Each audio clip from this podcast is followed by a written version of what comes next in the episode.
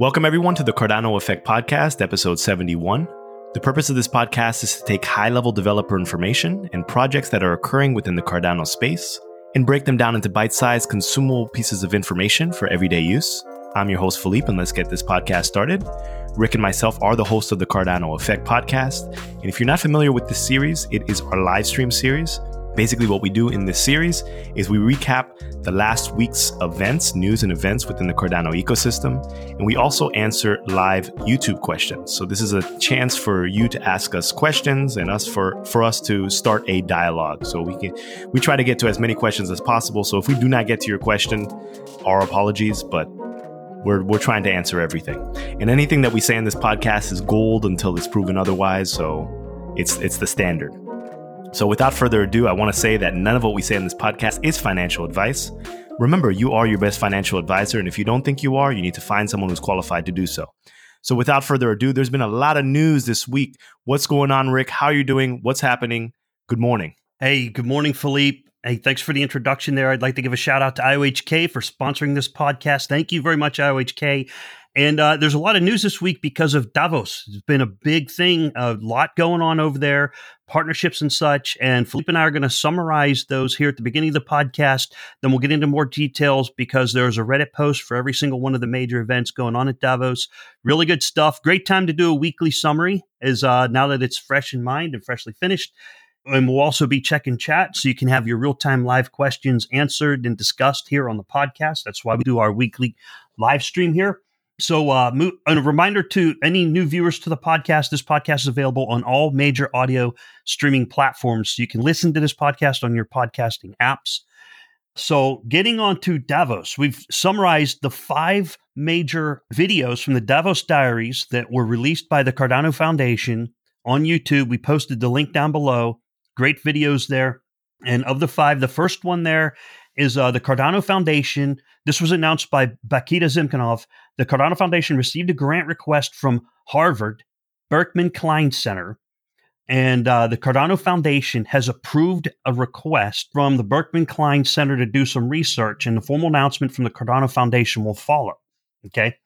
So that's pretty good. Partnerships uh, coming up. Yes. So the second video recap was Nathan Kaiser announced the Cardano Foundation has accepted an offer from ScanTrust to implement a proof of concept integration to co develop Cardano Connector, which is supposed to be a blockchain enabled product. It provides authenticity, so it's an authenticity tool, and there's going to be more to follow. So we're just waiting to hear the formal documentation that's going to be released from the Cardano Foundation.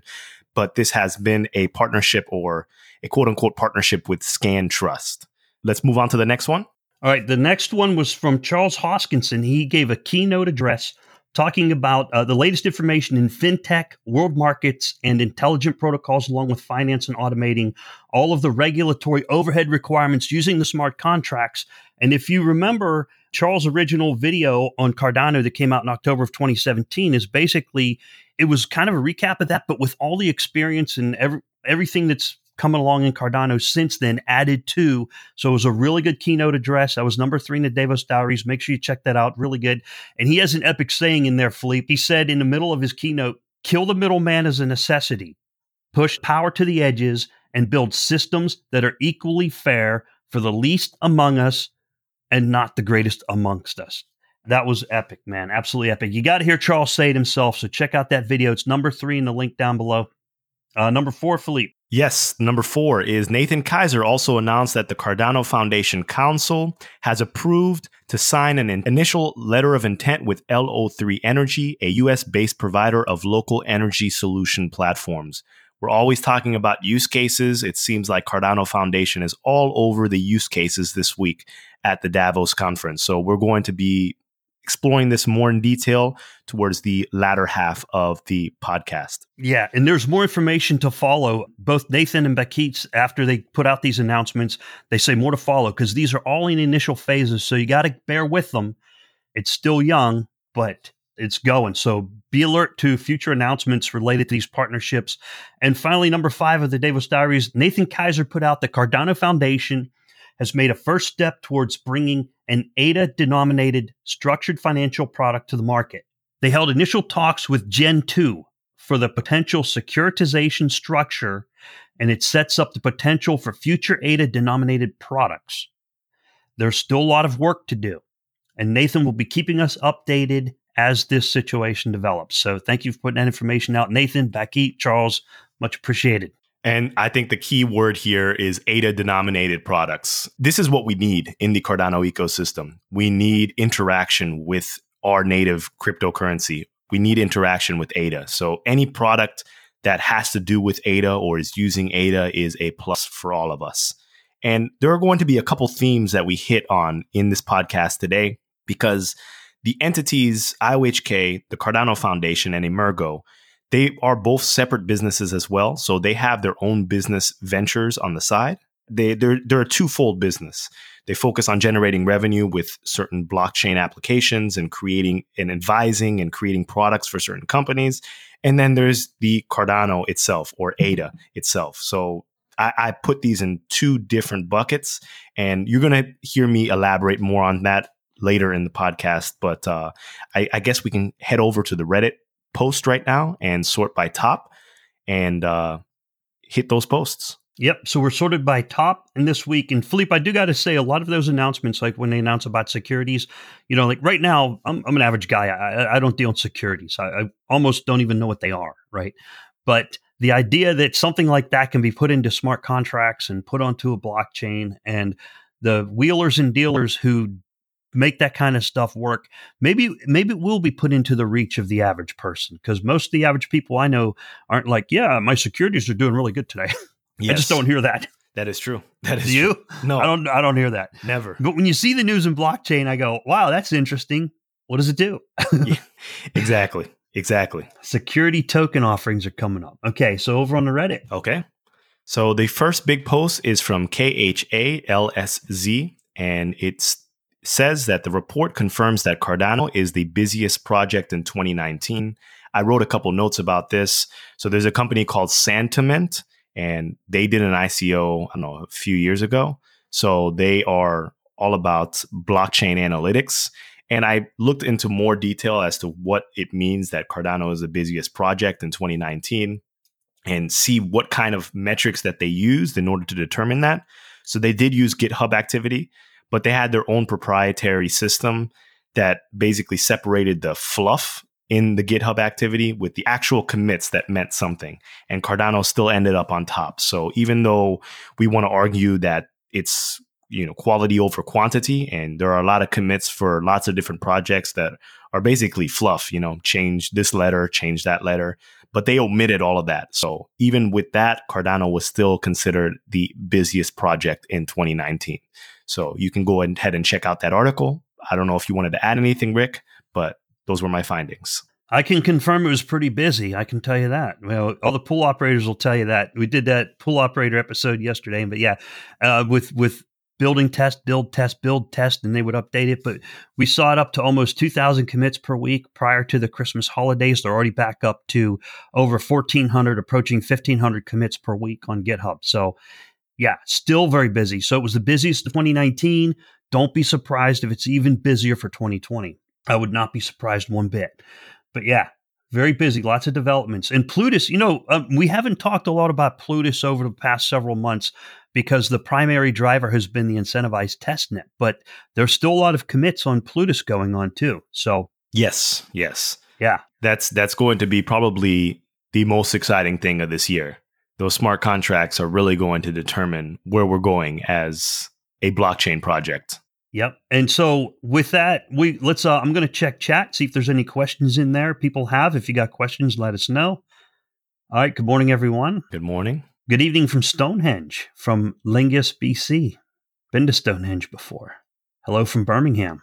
A lot of people from the UK, midday on Sunday. Petro Cianto says, Hi guys, there's anything I can do for my tiny stake pool in the incentivized testnet. It seems I won't even create one block ever. Tickers Havoc. There you go. You got you, you squeezed in your shout out there on the Cardano effect. Yeah, you just did something for your stake pool.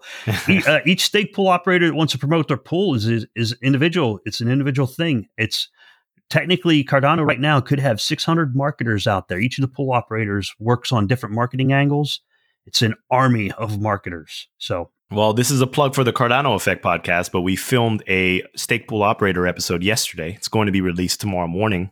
So if you have a tiny stake pool and you want to promote your stake pool, anyone is free to come on the Cardano Effect podcast. Our invitations are very public. There's a stake pool operator group and we choose a time and everyone comes. Whoever wants to come, come and promote your pool. It's as easy as that. And a lot of people are going to listen and view your pool, and that might lead to future increased delegation. So, yes, that's the goal. We help those who help themselves. So, you provide a value to the community, and the community will stake back to you, is generally the idea. Not guaranteed, but it kind of works out that way. There's a question in there from uh, Tim Lambert. Can you guys explain briefly what is Hydra? Uh, in short, it's where you have multiple concurrent blockchains that talk to each other. All Cardano, let's say you split it into 10 different ones, Hydra, multiple heads, and they all have a same backbone or a common point. And so you've got multiple processing here, multiple processing over there. They're all feeding back to the same core chain, and it increases speed. So the key with Hydra is increasing speed, and more to follow on Hydra as that develops, because we're going to have folks related to Hydra coming on the podcast at some point but multiple and concurrent chains. From Enoch Sosh, do you think IOHK has a truckload of launch partners for Goguen?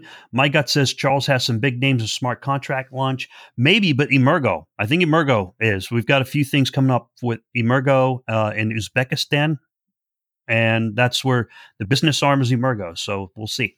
Okay, I think we're good. Over back over to Reddit. We're hopping back over to Reddit, folks. And this one is Mamuka Bakhtadze, former Prime Minister of Georgia, praises IOHK pilot program in the education system. And this was a tweet from the former Prime Minister where he where he was praising IOHK. And this is for a pilot program in the education system. Now, I don't know all the details about that. I've looked into a little bit of it. IOHK has been working with Georgia a lot over the past year. We've heard a lot of things put out. Philippe, do you have anything to add to that one? Yes. Um, so the tweet from Mamuka Bakhtadze, I interpreted it as a, Atala project. So I don't think that it's necessarily going to interact with ADA itself, but more a side project or a project that IOHK is working on to generate revenue for their company. So, like, this is what I was talking about how we are differentiating certain projects from other projects. What is going to actually interact with ADA versus what's going to be a source of revenue for either IOHK, Cardano Foundation, or Emurgo. And uh, like I said at the beginning of this podcast, what we say on this podcast is gold until proven otherwise. So until I'm proven otherwise, I classify this as an Atala project that really does not have to do, it's not going to increase the price or increase usability of the ADA project. So that's my opinion. And uh, I'm open to other opinions as well. Yeah, open to inputs and criticisms and all that. That's all good, man. That's all good. And it's good to call it like you see it. That's all you got to. That's all you can do, right? Yes. Yes. All you can do is call it like you see it. Oh, like I'll give you an example. Can I go off on a slight tangent? All right. Of course. A lot of people are having problems with Daedalus. You know who you are. I did it uh, on my Twitter poll. 12.5% it was working okay, which means the other 80 some percent are having some sort of problem. But the good news is Jormungandr release 087 is looking pretty good on the network connection side. So I think, just my opinion, I think they hit the sweet spot or they found where the key problems are and made a big improvement last week. So my guess, my guess is you're going to see Daedalus performance improve over the next couple of weeks it it will get better because that that's just how it looks.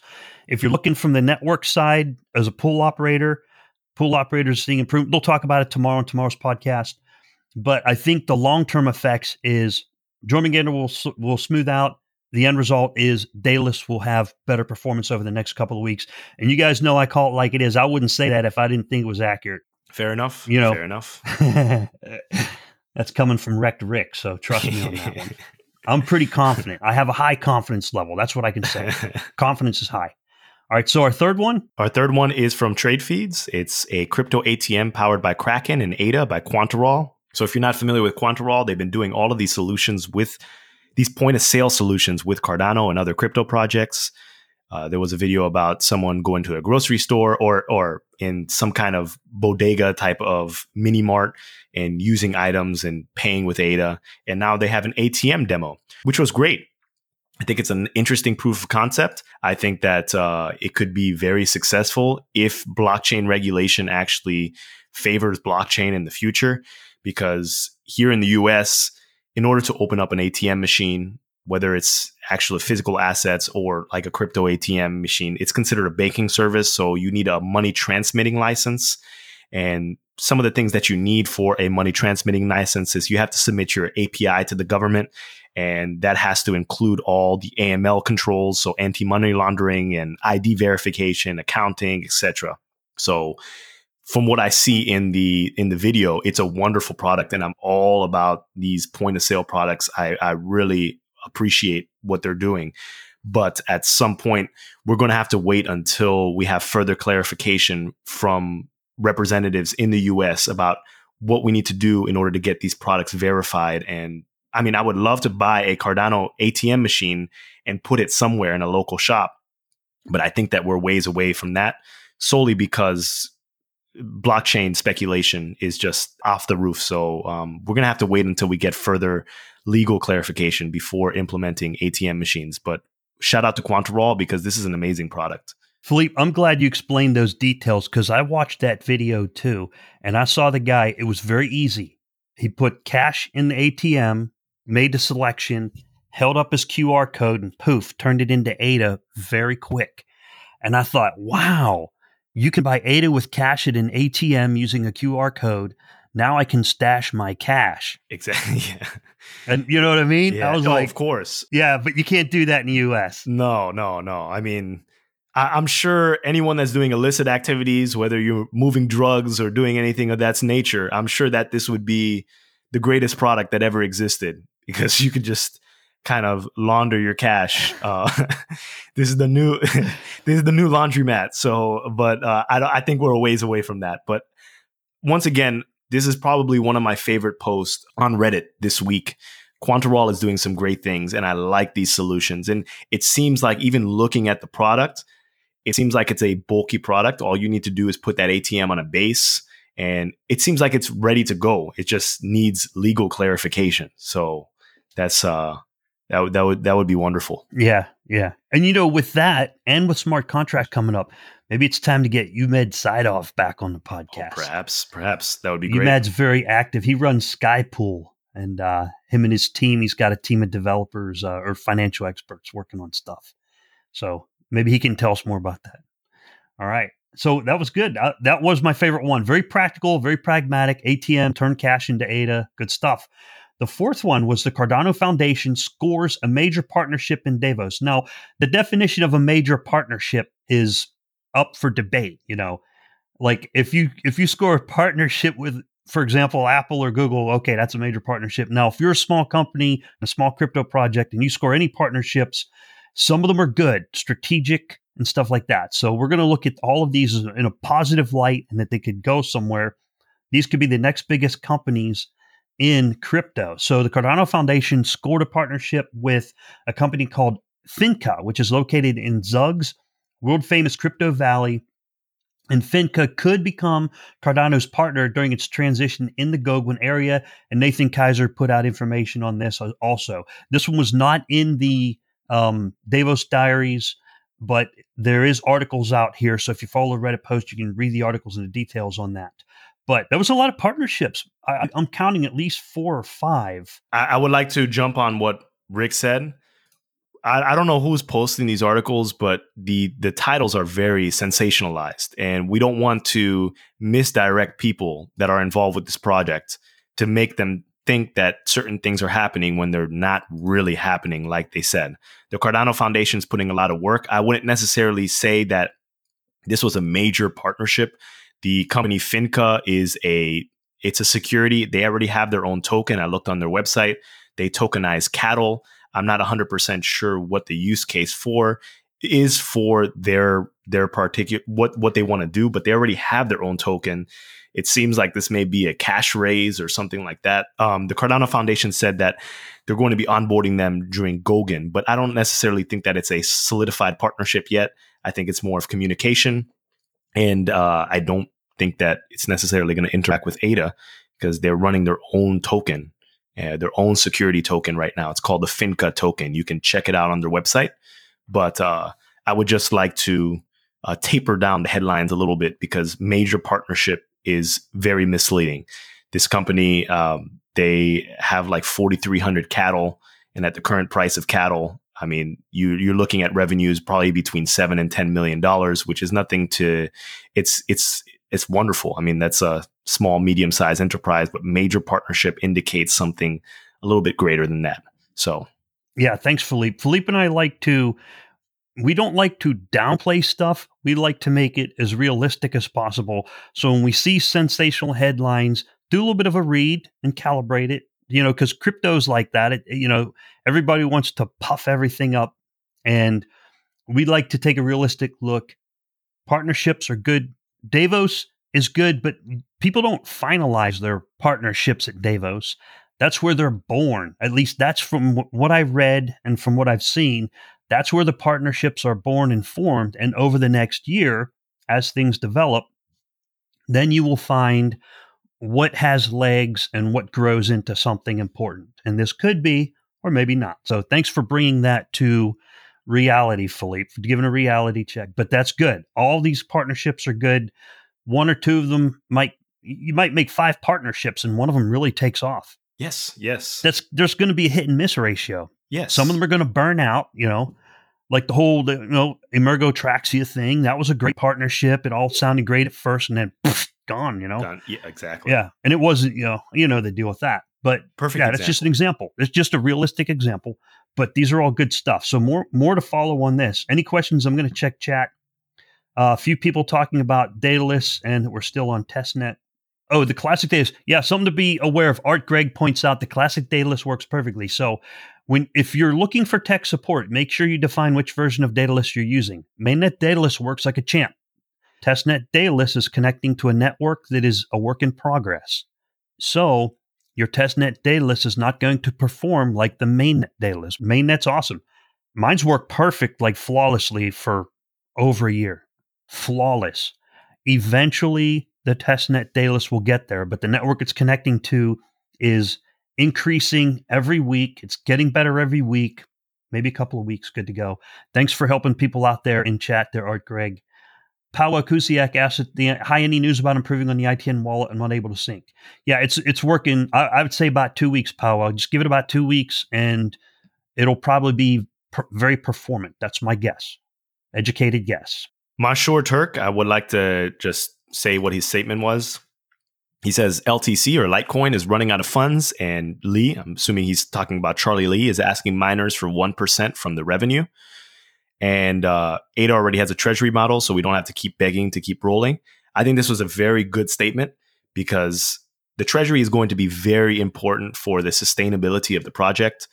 Once again, funds are not always unlimited and the project needs to be able to fund itself. So it's going to be very interesting to see how this governance works and how the treasury interacts with voting and making sure that the Cardano ecosystem is sustainable for decades on. So I thought this was very good because other blockchain projects, a lot of them are running dry and it's important to have self-sustaining liquidity in order to push whatever projects that you're involved with forward. Yep. And you know, Charles explained this over two years ago. He explained it again a year ago, and he summarized it very well, even with his Davos is there's a lot of consistency to what he's telling people about. You got to have a treasury it's got to be self-sustaining.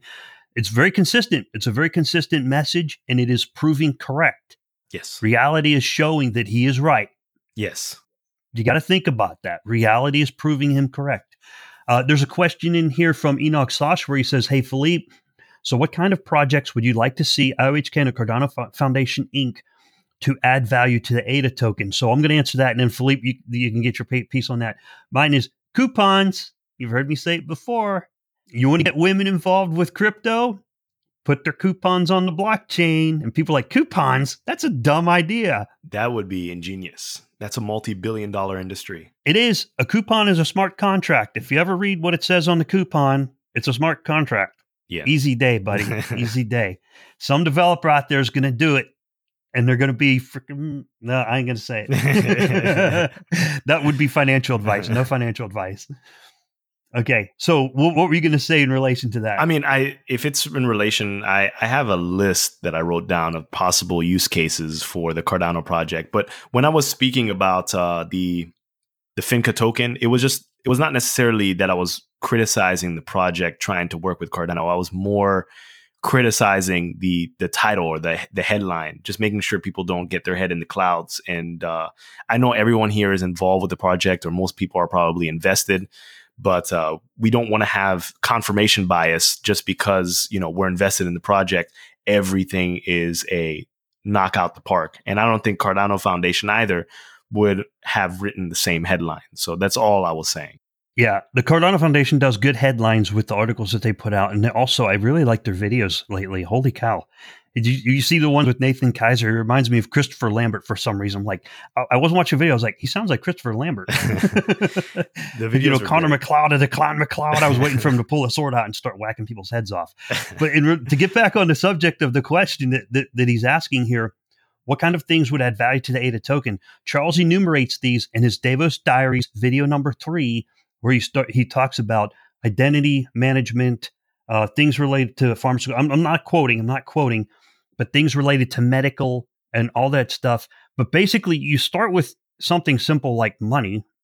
I would that would be interesting if ADA or Cardano is used as money. It's that simple. It's a cryptocurrency. And then adding on top of that with the smart contracts is the ability to execute the financial institutions regulations on the blockchain with a smart contract. I'm not a finance expert, but from what I understand, they have a lot of regulations to comply with. Smart contracts can simplify that and make it more efficient. So that's where you'll see the real value added come to Cardano is when those smart contracts start churning out efficient products that reduce the middleman level of effort and automate the process. So it's a, you know point to point instead of point to multi point. So well said. Well said. Yeah, you bet. Uh, good questions in there. Thank you, everyone. Next uh, Reddit post. Oh, Cardano is working with Uzbekistan to facilitate security token offerings. At the beginning of this podcast, I said that there's going to be two different branches or two different tranches that we're going to put the Cardano Foundation, IOHK, and Emurgo as far as projects that they're working on. So this is Uzbekistan project. When you say Cardano is working with Uzbekistan to facilitate security token offerings, it's a little bit misleading there's a quote from Ken Kodama, who's the CEO of Emurgo, and basically says that Uzbekistan today, more than ever, is open to innovation. It is a great honor to be able to work closely with the country's government officials to help drive the implementation of blockchain technology. We're glad to provide our advisory services to the Uzbekistan government to build a central blockchain infrastructure and support local universities to train future blockchain experts. So, from this quote and from the article, and you can do a little bit of more of your independent research, it seems like Emurgo is working as more of an advisory role to the Uzbekistan government to build blockchain projects. I don't think this necessarily has anything to do with Cardano. Once again, these companies are also businesses. Well, I would consider IOHK and Emurgo more of the business arm. So they generate revenues outside of the Cardano projects, and these are going to be advisory services to the Uzbekistan government. Um, but what it seems like in the Reddit post is that Uzbekistan um, the message that has been conveyed is that Uzbekistan, Cardano is actually working with Uzbekistan or Uzbekistan um, would be creating some sort of ADA related project, which is not true whatsoever. So I want to separate those two things. This is an advisory role, and uh, you know, Emurgo will probably be getting generating some revenue from their advisory roles for Uzbekistan. Yeah, and I think these are also still good developments, but thanks for keeping those on the level, Philippe. Uh, I'm sure everyone appreciates that. I do want to make note on these articles with STOs. Now, I got to tell you, the ICOs of 2017, early 2018, those left a bad taste in my mouth. And at first, when it went from ICO, initial coin offering, to STO, you know, I'm like, okay, they're just taking the same bag of stuff and renaming it and calling it something different. Well, this is actually a good development because they're calling it what it is. A lot of these ICOs got deemed to be securities. So now they're calling it security token offerings and they're being handled with or, or dealt with as if they are securities. So I'm a big fan of call it what it is. If it if it's a duck, call it a duck. Call the duck a duck. Then you'll know you're dealing with a duck. So I think that's a good development, step in the right direction. And I think once reple- releases, you're going to see Mergo getting pretty busy. Yes. They're going to see him get busy because they're, you know, they're going to want to use this high quality, high assurance, formally verified, third party security audit, smart contract code launched on blockchain. Not everybody has that. Cardano does. So once that Goguen comes out, it's not long, man. It's not long. True. True. Goguen and Hydra, good stuff. True. Oh, I have a correction in there. Enoch Sasha's uh, correction in one of Charles' AMAs. He did state ADA is not a currency, but more like a commodity, commodity or securitization. Yeah, there's different definitions between depending on what your country you're in. Um, I'm not an expert on that, but there are. Yeah, I would listen to what Charles says. he knows yes. a lot better than I do. He's a mathematician by trade and training, and he's been involved in this. So go with Charles AMA's uh, definitely more accurate than mine. yeah. I would I, I would agree with that because I mean if you just look at the attitude in the current test net, people are hoarding ADA like a commodity and currency. It's not a very liquid. ADA is not very liquid. It's not like you can spend ADA for so many different products or services. So right now, I would consider it probably more of a commodity. In the future, maybe it may switch, may work as a commodity and a currency, but at this point, I don't really consider it a currency either.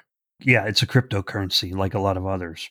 Yes, yes. I mean, even Ethereum and Bitcoin isn't a currency. It's Bitcoin's value is still pegged to the dollar. Oh, Bitcoin's worth yo eight thousand dollars, whatever. Okay, when you start measuring the value of a hamburger in Bitcoin and Ethereum and, and ADA, now you know the value. Like if you say, okay, hamburger is uh, five ADA, well, now it's a currency, right?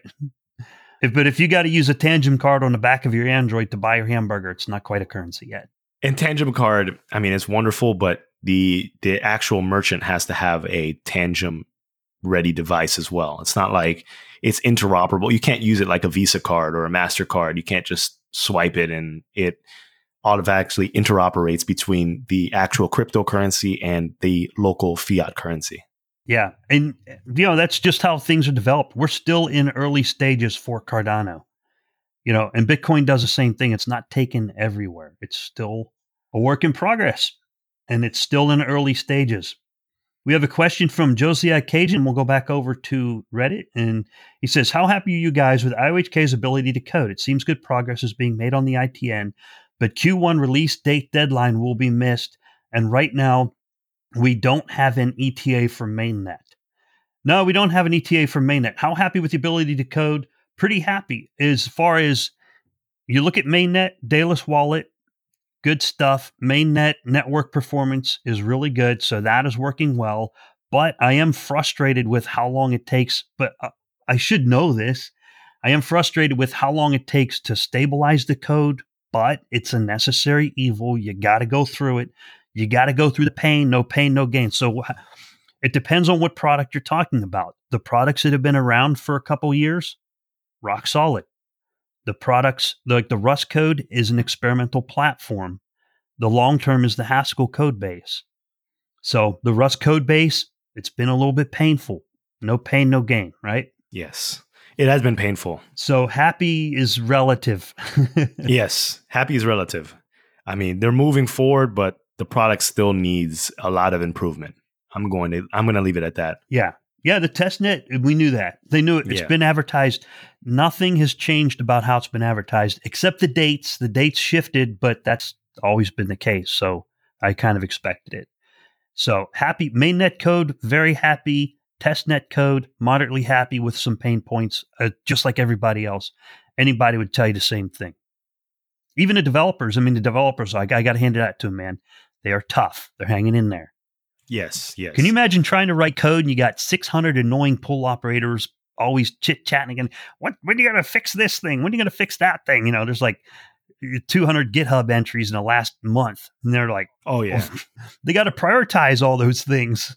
oh yeah, yeah. Uh, I'm sure it's a lot of pressure for for for the team because if they're involved with social media, I'm sure they're facing pressure from multiple different sides. So I know that they're probably working very hard and are probably very stressed because I know that this information, you think that the employees are not lurking on Twitter and lurking on the Cardano effect and, te- and Telegram, but in, in in actuality, I'm sure there are some of them that are. So they're reading it for customer feedback.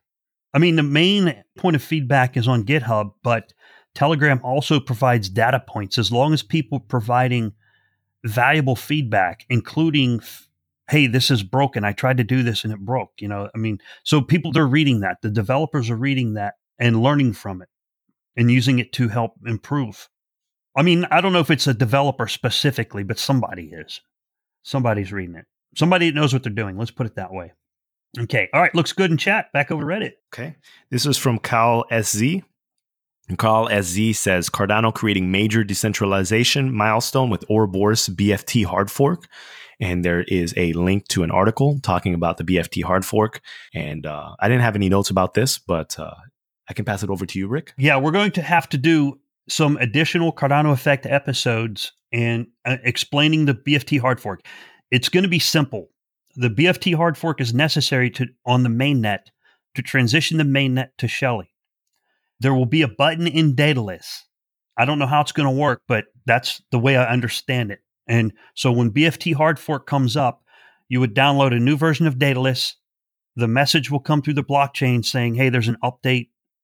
Do you want to convert to whatever? And you click a button. That's the key. You click a button and it will convert your wallet or convert your blockchain and convert your data and it's not going to be painful. It'll be pretty easy. Anticipate that in february-ish Yes. And if you want to refer to one of our previous podcast episodes in either quarter one or quarter two of 2019, we had Duncan Coutts and the team talking about the BFT hard fork. I'm not sure exactly which episode it was, but uh, you can go and refer to that episode.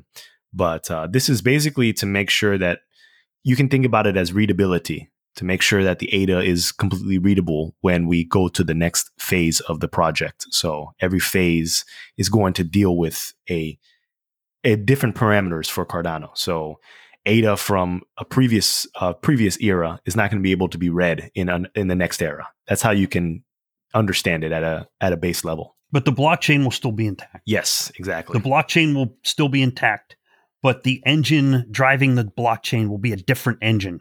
Car still runs, different engine, better engine.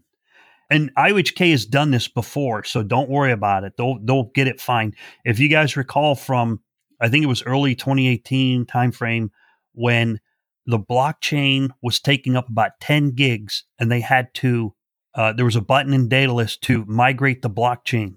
And you just click it and it took this 10 gigabyte blockchain and reorganized it down to a 4 megabyte blockchain. Same thing will well similar thing will happen with the obft hard fork is you'll have that button in there and it will do the conversions for you to put you on the new technology for the Ouroboros Byzantine fault tolerant version. That's only an interim version too. The long term version is the Praos version, followed by other iterations of Ouroboros. The BFT is the hold us over version until later on. Correct. Yeah. Correct. Okay. So good stuff. Yep. OBFT coming out next month. More to follow on that. Uh, the next post, I'll hit the next one. That was Charles Hoskinson's Davos presentation. That is an epic presentation. And so it's a link to the YouTube video. I'm not going to go into details on that. You got to watch the video. Nobody can do it like Charles does. People have referred to Charles's TED Talks too and his other stuff and his Larry King. And when we were coming up with intros to the Cardano effect, Philippe and I tried to get permission to use those sayings from Charles on the Cardano effect intro, and they won't let us do it. Remember, we got shot down? Yeah, yes, yes. So yes. I'm not going to refer. You guys got to go watch that video from Charles from Davos. I want to get shot down again. I've been shot down a couple times. I'm like, damn, man. Come on, Larry King. Oh, for let us, two. Let us use it. Come on, guys. Let us use it. we tried. Philippe and I tried. You'd be surprised how much we get shot down. Yeah. but uh, say what you want about the project. Say what personal gripes you have with the project or whatever your attitudes may be. Charles is probably the best speaker in crypto. He is the best representative of a crypto project. Like he's he's very eloquent and he makes information readily accessible for people. And you can listen to one of his talks and really feel like you understand the project. And he's the best speaker in crypto. Yeah. Hands down. I, I, I mean, if you have another speaker, you want to put him in chat, that's fine. But uh, I think Charles is the best speaker. Yeah, and you know what? Can I got to pimp Cardano for a minute here? Okay, I got to pimp Cardano. Cardano had a delegation at Davos. Okay, and between IOHK, Cardano Foundation, and Emurgo, they had a team go in there with a, a strategy. I don't know what that strategy is. I'm not privy to that, right? But and if you look at the Ethereum Reddit, they're over there talking about, hey, why didn't Vitalik go to uh, Davos? Maybe somebody did. I'm sure somebody did. I just don't know who. Oh, from the Ethereum Foundation? Yeah. Or from okay. I- yeah, I don't know who, but people were a little concerned why Vitalik didn't go. Vitalik writes code, man. Yeah. No, you don't need to go to Davos. If you have a savant writing code, write the code. Yeah, for sure. I mean, Vitalik is definitely like genius level, savant level. Absolutely. But uh, I mean, you can't present like Charles, or you can't present information that's readily accessible for people that are not coding in blockchain projects. no, but I would love to have him on the podcast. Did you ever see he did this thing on stage with a bunch of folks? They were just having it was so fun. Oh yes, It was funny and fun. So he can yes. do he knows how to have fun and he is, Oh yeah. he's got a good sense of humor. I'd love to have him come on someday. So maybe someday we'll be- we'll be big enough and I'll get him on. So, w- are you referring to when he was rapping on stage, or Yeah. when he was dan- Yeah, yeah, that was. It was funny. It was good. He's got a great sense of humor. So you think you think Charles is ever going to do that in the future? No, but I missed the mic flip. I was thinking when he was on Davos when he I was looking for that mic flip. Is he ambidextrous? I've seen him do it right handed and left. hand. I'm like, what's going on there? Yeah, I mean those mics are heavy, so for him not to embarrass himself and catch it every time, I mean, Yeah. he may be ambidextrous. Haven't seen the mic flip in a while, but we have a couple more good posts in here. Guns and Roses. Oh yeah, I saw that post. I once again I don't understand. You know, it says Matt Sorum is supporter of Cardano. I'm familiar with Guns N' Roses. I'm not familiar with who Matt Sorum is. I I, I think he's the percussionist, if I'm not mistaken. Some people call him drummers, but yeah, okay, is he really a supporter of the Cardano project, or is he more like Charles made a friend at Davos? Like, is he? What What does it mean to be a supporter of the project? I don't know, man. I I I know. uh I met people in San Diego who were supporters. You saw my picture on Twitter that I posted.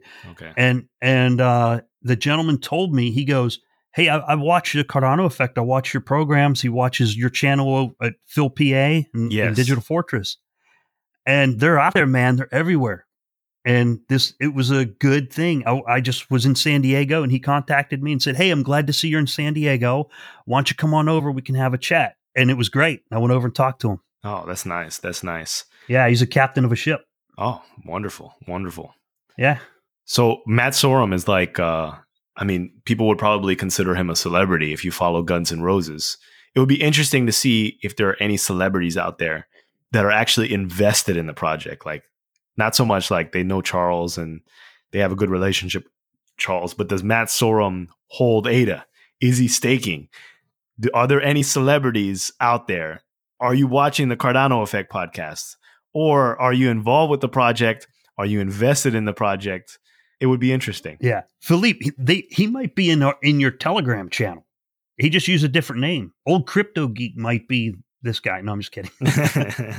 yeah, they just use an anonymous name. Like if you if you were a celebrity, would you really use your real name in Telegram? No, because you'd have a bunch of scammers and spammers. yeah, that's true. That is true. So is true. these these celebrities might be in our Telegram channels and we don't That know it. true. The only celebrity using their real name is Charles, and this he says Matt Sorum says Charles is a rock star. So there you go. Yeah. Who's who got the upgrade? Is that an upgrade for Charles or is that a upgrade for Matt? You know, who who got the higher price of real estate out of that one? I have a question for you though, Rick, and maybe to the followers as well. So, say, I mean, I guess we're getting a little bit off topic, so excuse me, but we have, I mean, most people that are involved with this Telegram group or uh, with the Cardano Effect Telegram group or watching the Cardano Effect podcast, where I've been in crypto for a little bit and I've invested in the project. The goal for most people here is to make money, to create wealth, to create a source of revenue. Maybe you want to live passively in the future off of staking, whatever the case may be you want to create wealth.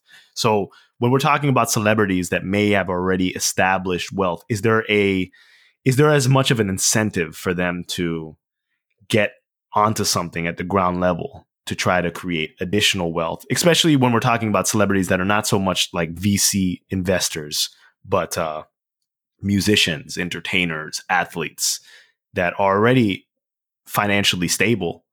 Do they need to find the next big project to try to 10x their wealth or are they even concerned about that? What do you what do you think if my question makes any sense? I never even thought about that before. You know, if you're already successful using American dollars or euros or yen, what do you care? I mean, that really relates right back to Charles's quote or or saying of making systems that are fair for the least among us and not the greatest among us. If you're one of the greatest among us, why would you care about crypto? True. I never thought of it before. That's a great question, to be honest with you. Yeah. I don't know. And you know, that's why these partnerships are taking place in Uzbekistan and Ethiopia and and these other countries. It all ties back to the same thing Charles told us like 2 years ago if you saw those original videos is it's hard to compete in the United States when you have a system that's gamed against you, or the United States already has a solid financial system. Europe has a very solid financial system. Both of those financial systems work in favor of the powerful and the politically connected. They do.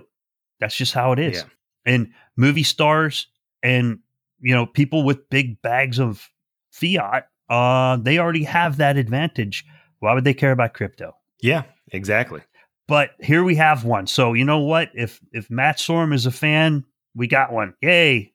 We yeah. we won them over. I mean, I guess there's different levels as well because someone in the comment is saying Jack Dorsey is probably an ADA holder, and I highly doubt that.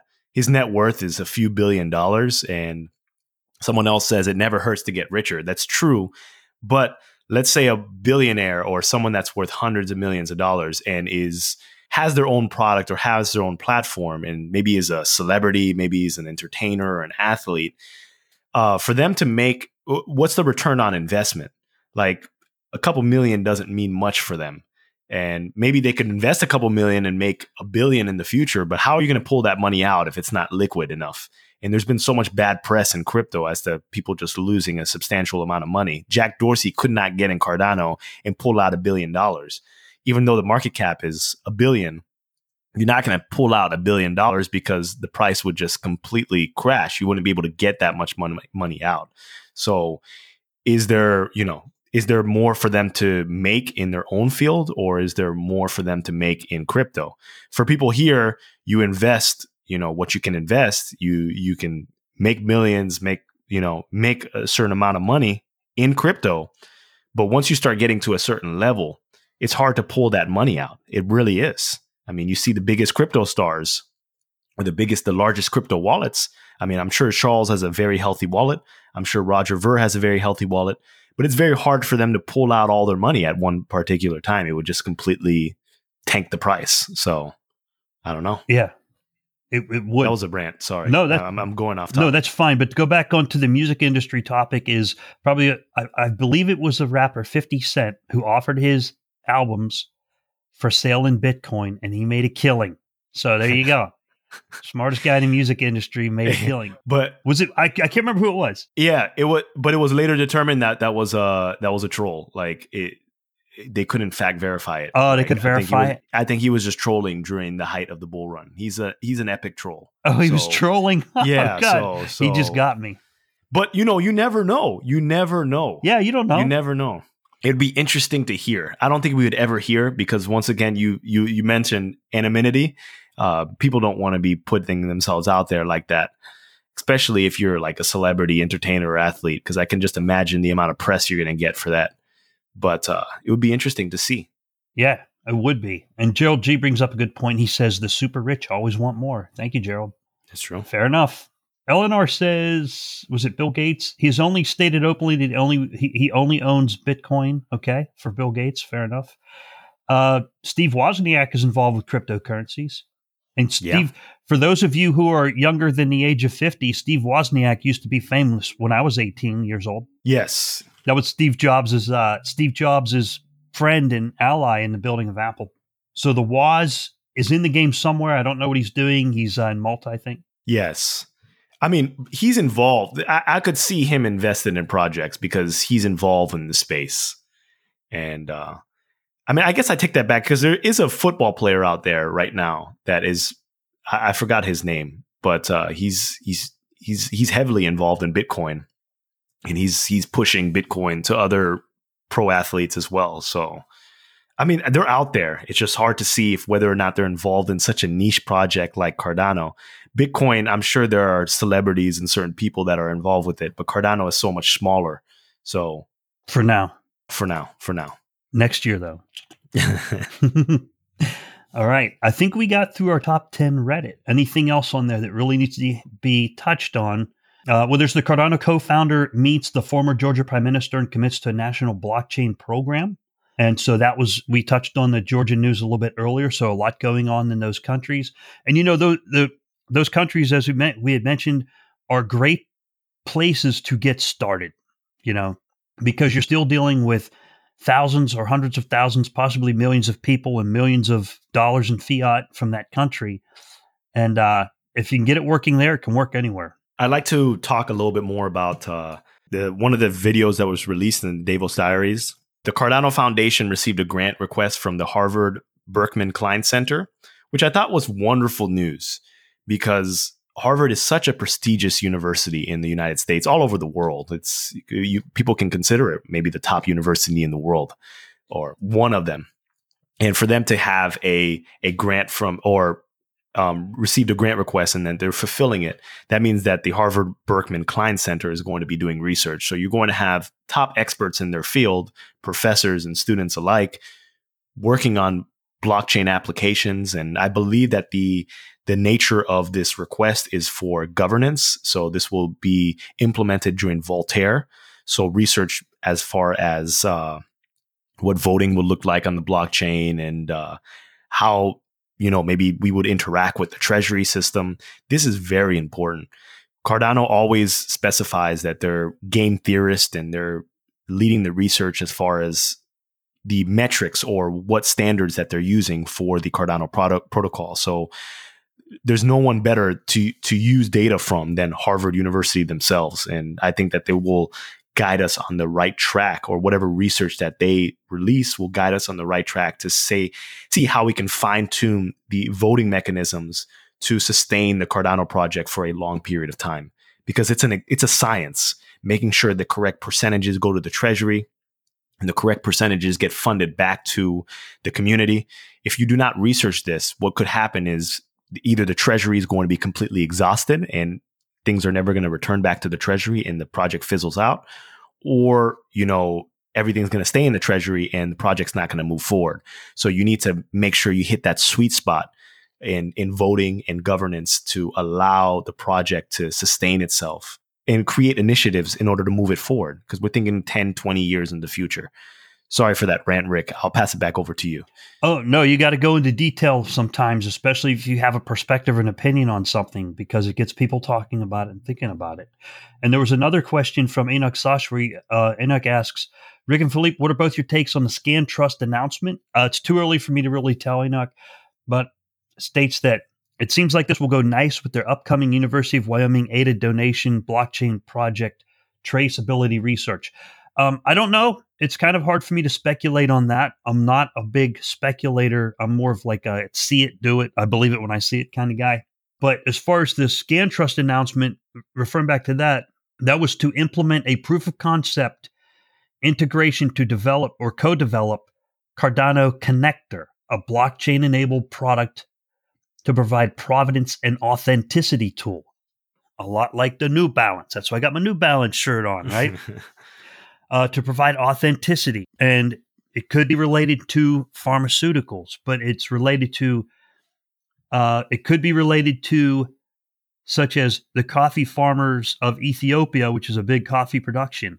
And if Starbucks wants to sell coffee that is responsibly grown and uh, fair trade coffee, you have to be able to prove that. You just can't buy any counterfeit rinky dink coffee. If you want authentic Ethiopian coffee, you have to be able to verify that from the farming from the farmer in Ethiopia to the table at Starbucks. I think that's what the ScanTrust is about. That's how I read it. There will be more coming from the Cardano Foundation related on that subject, though. So watch for more info. We'll see. I'm very interested to see that product authenticity tool being released for Cardano. When we mentioned the coffee plantations in Eastern Africa or wherever they're sourcing coffee beans and making sure that the correct farm is sending the correct beans to, I don't know, the Starbucks location, it's use cases. All we need is one of those because they can be scaled to multiple different industries. If you look at the it's very similar with the the flower industry, like flowers that you give to your significant other. There's a whole issue with uh, sourcing it from certain farms that are treating their workers correctly and they're paying a, a reasonable living wage and they're using certain sustainable mechanisms in order to grow these flower plantations. They're not harming the environment like other flower manufacturers. So, um, you know, using that for for that industry, you can scale it to multiple different industries. Basically, what I'm saying is we just need that one that one use case to, for it to work, and then it's going to tricklate to a whole bunch of different industries, and you could just basically copy and paste it and uh, create solutions for multiple different industries. Yeah, you know, another interesting industry where th- this kind of stuff could be useful is like nuclear reactor parts and aircraft parts because they have certain traceability and control requirements on them. I don't know if it would be. I mean, it might be. Uh, it's just a thought. Those kind of parts are tightly controlled Rick, all that nuclear waste that gets disposed in random places, and you know there are countries that are skirting those laws and and yeah. and, and not closing the containers correctly, and we'll hear about some kind of nuclear waste being released into groundwater in the future. So I think that's that's huge. Yeah. I was referring to the supply chain coming in, the parts coming from the manufacturer. Oh, parts coming. Okay. Yeah, parts okay. coming from the manufacturer. Okay. But yeah, where does it okay. go after when you're done with it? Oh yeah. we need to put a little Cardano ADA QR code on uh, the nuclear receptor when when they're driving it out into the desert. No, I think it's on Colorado. It's near Charles's house. Oh, oh really? they buried in a mountain out there somewhere. yeah, oh, that's pretty man. bad. All right, we're almost done. Looks like we've reached the hour. We're at the top of the hour. We're beyond the okay. top of the hour. M. Jones says, I try to contribute, but I'm ignored. No, you're not, M. Jones. We love you, man. tell us what you got to say. Yeah, tell us what you want to say. Tell, tell us, what, what you, want to say. say. All right, uh, let's see. Oh, Gene Pasker asked, gentlemen, how's your confidence level doing in the project? Gene, I would say 75 to 80% confidence. I'll echo that. I'll echo that. Yeah. Good question, Gene. I'll echo that. Fair enough. Fair enough. M. Jones says, I know Cher. You know, Cher. Does Cher have Bitcoin or ADA? I know a guy named Philippe. He's pretty famous. I know a guy named Rick. Rick is a legend. oh, is he that? Is he a hobbit that likes tacos? I know that guy. All right, I think we're good, buddy. Okay. okay. Any other questions? Drop us in chat. We're signing off. Philippe. All right. I think that's it. So Thank you, everyone, for signing in today and joining us in the Cardano Effect Podcast, episode 71. This is our live stream series where we cover the recent news that happened within the past week in the Cardano project. And you can ask questions on YouTube and we try to interact with everyone here. So, once again, thank you so much. Have a great weekend. Enjoy yourself. And this was a big week for the Cardano project. I'd like to remind everyone that tomorrow, early morning, we'll be releasing episode 72 of the Cardano Effect podcast, where we are featuring new and old stake pool operators. So there are going to be a couple of new faces and some returning faces. And once again, these this series is made to get as many operators on the on the program as possible. So I think you're going to enjoy it. It's ready to go, and I enjoyed creating the episode, and I edited it last night, so it's ready to go. So. Everyone have a wonderful weekend. Spend some time with some friends and family. And until the next episode of the Cardano Effect podcast. Bye, everyone.